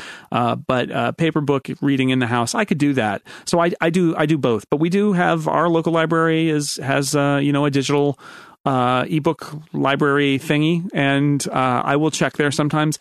Their selection is not very good, but I have I read uh, the Last Policeman, which we actually is this uh, well uh, a recent. When is this episode posting? Is this this week's episode? Of Week, Mac of, Power week users? of Christmas. Week of Christmas. Oh, Christmas week. Okay, well, then let me say a week or two ago, The Incomparable posted an episode about The Last Policeman, which is an excellent uh, novel and actually series of novels. And I read uh, the first one of those was a was a library checkout, and that, that's you know a book. I, I find a lot of books on there that are liked and came out a few years ago, um, or really old classics. But mostly, it's sort of like books from you know two to five years ago and uh, yeah if they're available then that's great the checkout i think is usually like two weeks or three weeks it's plenty of time to read it you just with any library thing uh, it's you got to read it now uh, because it, then you have to give it back and uh, i often will buy books on Kindle because they're seven or eight bucks, and I can just leave them on the Kindle until I'm ready to read them. Um, because I, I do a lot of that where I do book stacking. I've got eight books uh, sitting there, and then I decide I finish one and I think, okay, what do I want to read next? And with a library book, you can't do that. You got to read it right now. it's like Right. now, now, read it now. Yeah, Well- the pressure's on. Gang, Well, and sometimes I don't have a lot of reading time, and it ends up being one of those things where I'm like, oh man, I'm going to run out of time, and I just I don't have enough time to finish this book. Well, I do need to take uh, one more quick break uh, here and talk about our last sponsor, and that's the folks over at AgileBits and their great product, 1Password. And you know, this is the time of year where a lot of us are going to be visiting our family members and seeing folks that maybe we haven't seen for a while. And what better time to spread the love about in you know importance of good strong passwords than you know when you're sitting around the the holiday dinner table to say, hey mom, hey dad, hey brother, hey sister, uh, have you upgraded your password security recently? Are you still using your dog or cat's name or your birthday or any of those other crazy things that you really shouldn't be using for the same sites over and over again? Uh, because there's really the single best thing that you can do to enhance your security on the web and, and really everywhere is to create strong, unique passwords and to not use that same password over and over again on multiple sites because one site gets compromised and they will, uh, you have just now exposed all of your data across all of your other various sites where you've used that same password. And you know what? Thankfully, there's an app for that. Uh, 1Password will take care of that for you. It will create those strong, unique passwords. It will automatically generate them and it will store them for you. And then it will automatically fill them for you either on the Mac, on the PC, on the iPhone, on the iPad, even on Android devices now. And through the magic of Dropbox or iCloud, it will automatically sync all of that information everywhere you need it. Uh, and their new iOS update is just absolutely stellar. They've got integration with iOS 8. And if you've got one of these fancy new iPhones that has Touch ID support, you can even autofill your passwords and get access to everything just by using your thumbprint. So it's pretty magical. So why don't you take some time this holiday season and educate all of the people in your life about 1Password? And best of all, they've gone freemium for the iOS version, which means you can get started with the iOS version of 1Password for free and then upgrade from there. Uh, you can find the Mac version of 1Password in the Mac App Store, or if you go to their website over at 1password.com, they've got a Windows version or a Mac and Windows bundle. Maybe if you know someone who's got a Mac at home or a PC at work and needs to do everything. And then once you get all your passwords in 1Password, they've got a great feature called Watchtower that will take a look at all those passwords and say, hey, you know, these are all the sites where you've used the same password, or these are all the sites where you haven't changed your password in a while, or, you know, this site has been compromised since the last time you changed your password. Maybe you want to go take a look at that. Uh, it's just getting better and better. Uh, and it's it's one of the absolute must-haves now uh, to better manage your passwords and to stay safe online. So tell your friends, tell your family, they've got to get on top of this for the new year. So thanks to the folks at 1Password for their support of the show. Jason, um, you have done this great series over at Six Colors that I wanted to talk about called my favorite things. yes, it's my answer to the. Uh, I, I, had the moment where The Verge posted their holiday gift guide, and I had a moment of a flashback because we always had our salespeople saying like, "Oh, we need you need to write like eighty articles about holiday gift guide," and we're like, "We don't even what how how?" Yeah. and, and, I had that moment, and then I thought, "Oh, I should do a holiday gift guide." Which is well, why would why did I do that? But I thought, well, it's a good thing. Nothing is happening this time of year. Write about things that you like. So that's what I did. Well, and also, you know, people are getting a lot of new devices or yeah. looking for gifts. In fact, one of the things you recommend, just like the light bulbs went off in my head because there's a, a family member of mine loves comics, and you had talked about uh, the Marvel Unlimited subscription. So I'm right. I'm, I'm gifting him a Marvel Excellent. Unlimited subscription for Christmas, and I got to tell you, I am the most excited about giving this gift because I think he is going to just love it. You know what I mean? Well, you know, you're, you're going to be it? like on Christmas morning. Open mine. Open mine first. Open mine first. Yeah, yeah. But I mean, you know, you know when you know you get someone the perfect gift, and you just know that they're going to really enjoy it for the next year. It, and this one person is hard to buy for. And mm. when Jason wrote that, I'm like, ah, that's it. And uh, I'm actually quite excited. So I want to thank you for recommending that. But uh, what are some of the and uh, we're going to put links in so everybody go check it out and um and buy them from Jason's links by all means, please. But uh, what are some of the things on the list that you think are are good this year? Oh man, that is such an open ended question. All right, well, pick a couple of your favorites.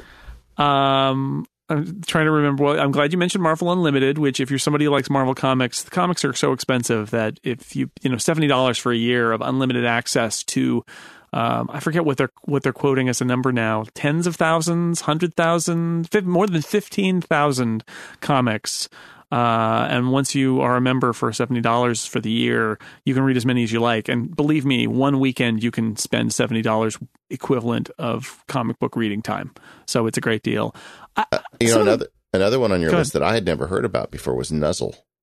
Oh yeah, Nuzzel's great. It, it's um, I've written about it at Six Colors. I was in my quest to try and find uh, ways of digging up interesting news stories to link to. One of the, the apps that I found is Nuzzel, N U Z Z E L, and its uh, icon is this cute little hedgehog, blue hedgehog, and um, it's uh, it uses your social media streams, your Twitter and, and Facebook, if you wire it up, uh, lists uh, or or your followers or pe- what? Let me rephrase that. People you follow, and it looks at their links, and then it te- tells you as like a news app but it's using their links to power itself. And the more people on your in your uh, stream who link to that article or retweeted links to that article, the higher it floats up to the top. And so if you follow a bunch of people and they post links, the interesting links will float to the top, but they do it in, you know, it, it, you can lose those on Twitter when you're scanning through Twitter. Nuzzel just is not worried about what people are saying on Twitter. It's just worried about the links. And, and then it floats the links up. And then it has a friends of friends feature where it's linking, it's showing you the links that people you follow, people who they follow are linking to, which is a nice way to find sort of things that are outside of your sphere but are still interesting. And it's a great idea. I like it a lot. I read an article this week that said, I don't know why Twitter hasn't bought Nuzzel. And I think that's a good question because maybe because Twitter fig- figures they'll do this themselves, but it's a really smart idea of using the data that happens that's generated by Twitter. I mean, I, I've always used Twitter as a kind of replacement for RSS feeds because the people in my Twitter feed, it's a little like the books using the incomparable panel to find good books. People on my Twitter feed are great and they have interesting links that they're essentially curating by saying, check this link out.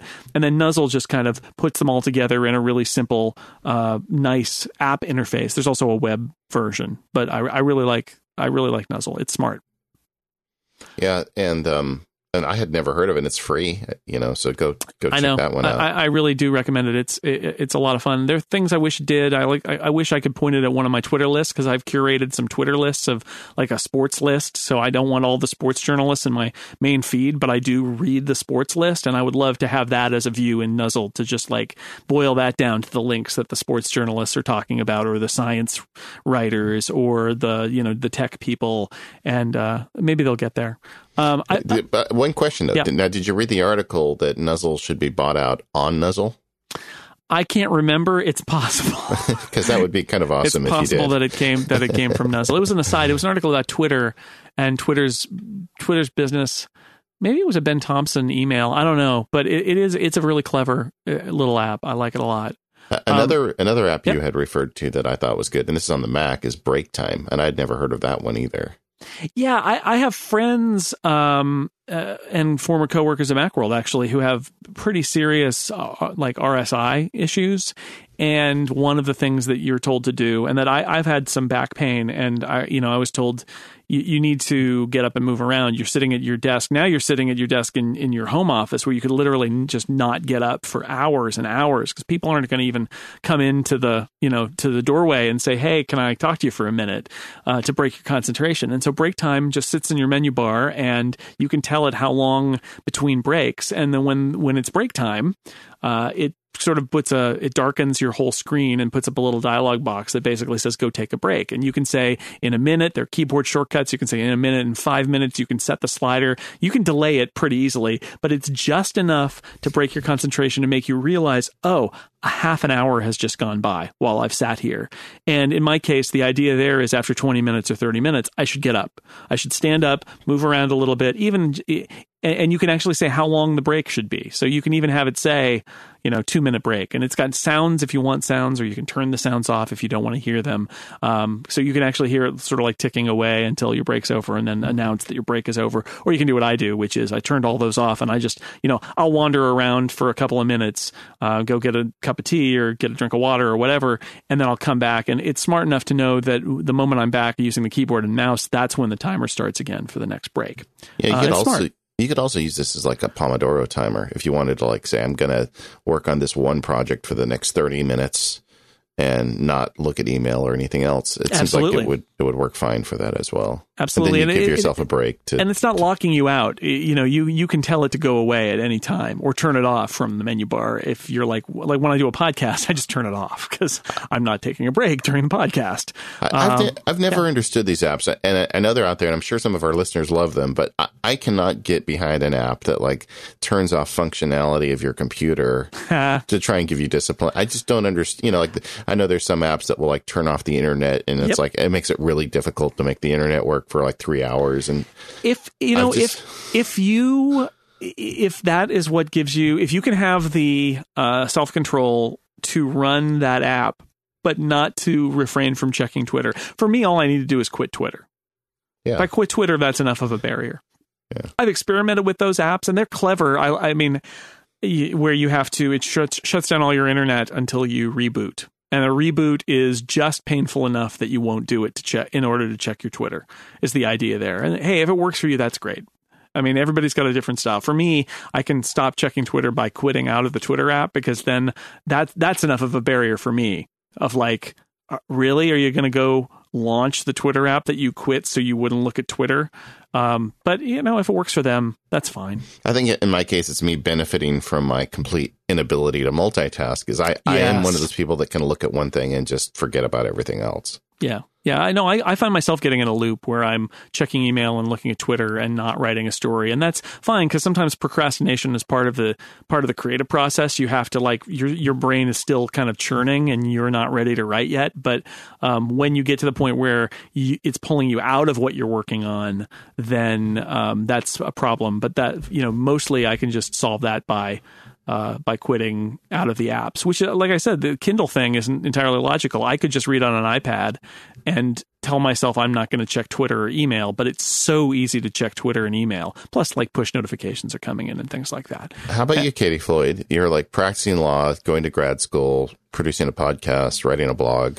Yeah, it's much. it's it's tough. It's tough. And sometimes, you know, I think, well, I'm just going to sit down to do just this one thing. I'm just going to clear out my in- email inbox, or uh, I'm just going to fix this one thing on the website, or I'm just going to do this post. And then all of a sudden I look up and, oh, an hour has gone by and I've done four different things, but I haven't actually done the one thing that I was just sitting down to do. And I, I feel like I've been productive. I've done all these other things. It's not like I've just been, you know, doing random stuff, but that that's something I need to get better about. Maybe maybe break time is a good solution, or maybe Pomodoro. I don't know.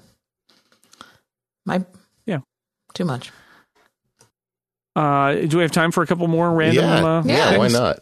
Um, something that I was surprised people. Uh, I'm always surprised at when people say, "Oh, that was I, would never heard of that before." Like people forgot that you could make calendars in iPhoto, but uh, we make oh, a calendar in iPhoto every year, and they're great, and there are a lot of different designs. And iPhoto is not a great app, and uh, when it goes away, I there's that question of like, what will replace it? And we'll. I, I'm pretty sure Apple makes enough money on on uh, calendars and other stuff that they'll probably still have a way and books that you'll still have a way to build them in the new photos app or whatever. But we do those and they're great. I i get um uh, maybe once a year i'll update these uh, we have three 16 by 20 uh, picture frames in our living room that are pictures of our kids.